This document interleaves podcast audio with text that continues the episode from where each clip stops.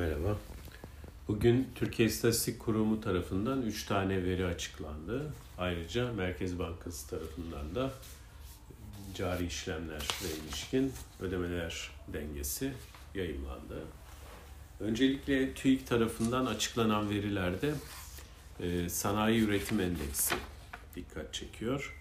Sanayi üretim endeksi Nisan ayına ilişkin açıklandı ve e, aylık bazda bir değişim olmadığını gördük.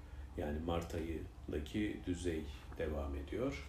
Mart ayında ise Şubat'la karşılaştırıldığında eksi 1.7'lik bir azalış vardı. Yıllık bazda ise 10.8'lik bir artış olduğunu görüyoruz. Alt kalemlere baktığımızda sanayi üretiminde göze çarpan yüksek teknoloji üretimi var. Bu aylık bazda %23,5, yıllık bazda da %30.4 artışa işaret ediyor ki bu önemli tabii genelde sanayi üretiminde yüksek teknoloji kısmını e, görece düşük artışla veyahut da hatta bazı dönemlerde de e, azalışla karşılıyordu. Burada aylık bazda e, yine dikkat çeken bu sefer negatif yönde elektrik gaz buhar üretimi aylık bazda %3,3 azalmış aylık değişim e, oranı bu. E, yıllık olarak baktığımızda 0.4'lük bir azalış olduğunu görüyoruz. Yine enerji kaleminde aylık bazda 2.5'luk bir azalış olduğunu da söylemek mümkün.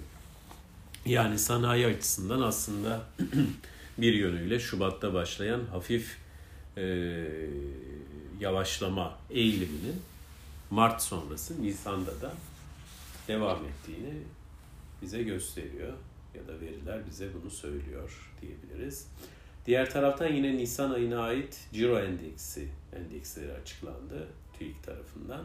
Yıllık %128'lik bir artış var. Tabii TÜİK tarafından yine açıklanan enflasyonun %73,5 olduğu gerçeğinden hareketle oldukça yüksek bir ciro artışı olduğunu söylemek de mümkün. Yani yüzde 73 enflasyon olan ülkede neredeyse onun iki katı kadar ciro artışının olması tabi doğal değil.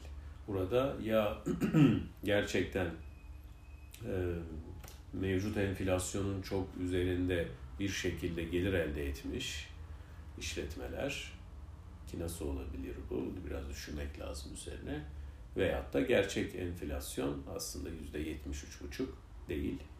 Buradaki ciro endeksine yakın bir düzey. Yani ciro yıllık olarak %128 artmış. Burada tabi cironun artması sadece fiyata bağlı olmayabilir. Satılan ürün miktarı da artar. Fakat işte bir denge düşündüğümüzde mesela bunun bu aradaki farkın belki yarısı ürün satış yaşındaki artıştan yarısı da fiyat etkisinden kaynaklanıyor olsa bile %100 civarı bir enflasyonun aslında piyasada daha e, kabul görür veyahut da anlaşılır bir düzey olduğunu söylemek de yanlış olmaz. Alt endekslere baktığımızda gayrimenkul tabi açık ara birinci yıllık %206 ciro artışı var bu sektörde. E, hizmet içerisinde de ulaştırma depolamada yüzde 184, konaklama ve yiyecekte yüzde 179,5'luk artış olduğunu görüyoruz. Tabi pandemi etkilerinin çekilmesiyle gecikmiş talebin e, gayrimenkul başta olmak üzere çeşitli alanlara yaygınlaşması da ciroda artış yaratan önemli bir unsur olarak karşımıza çıkıyor. Öte yandan perakende e, satışlarla ilgili de veri yayınladı TÜİK. Orada da e, yıllık %14, aylık %2.1'lik bir artış var. Yani bunları alt alta yazdığımızda tabii şöyle bir sonuç çıkar. E, hali hazırda e, güçlü iç talep varlığını sürdürüyor. Nitekim ilk çeyrek büyüme rakamlarında da bunu görmüştük. Enflasyon üzerinde de bu maalesef tabii ki yukarı e, yönlü çekiş etkisi yaratmış oluyor.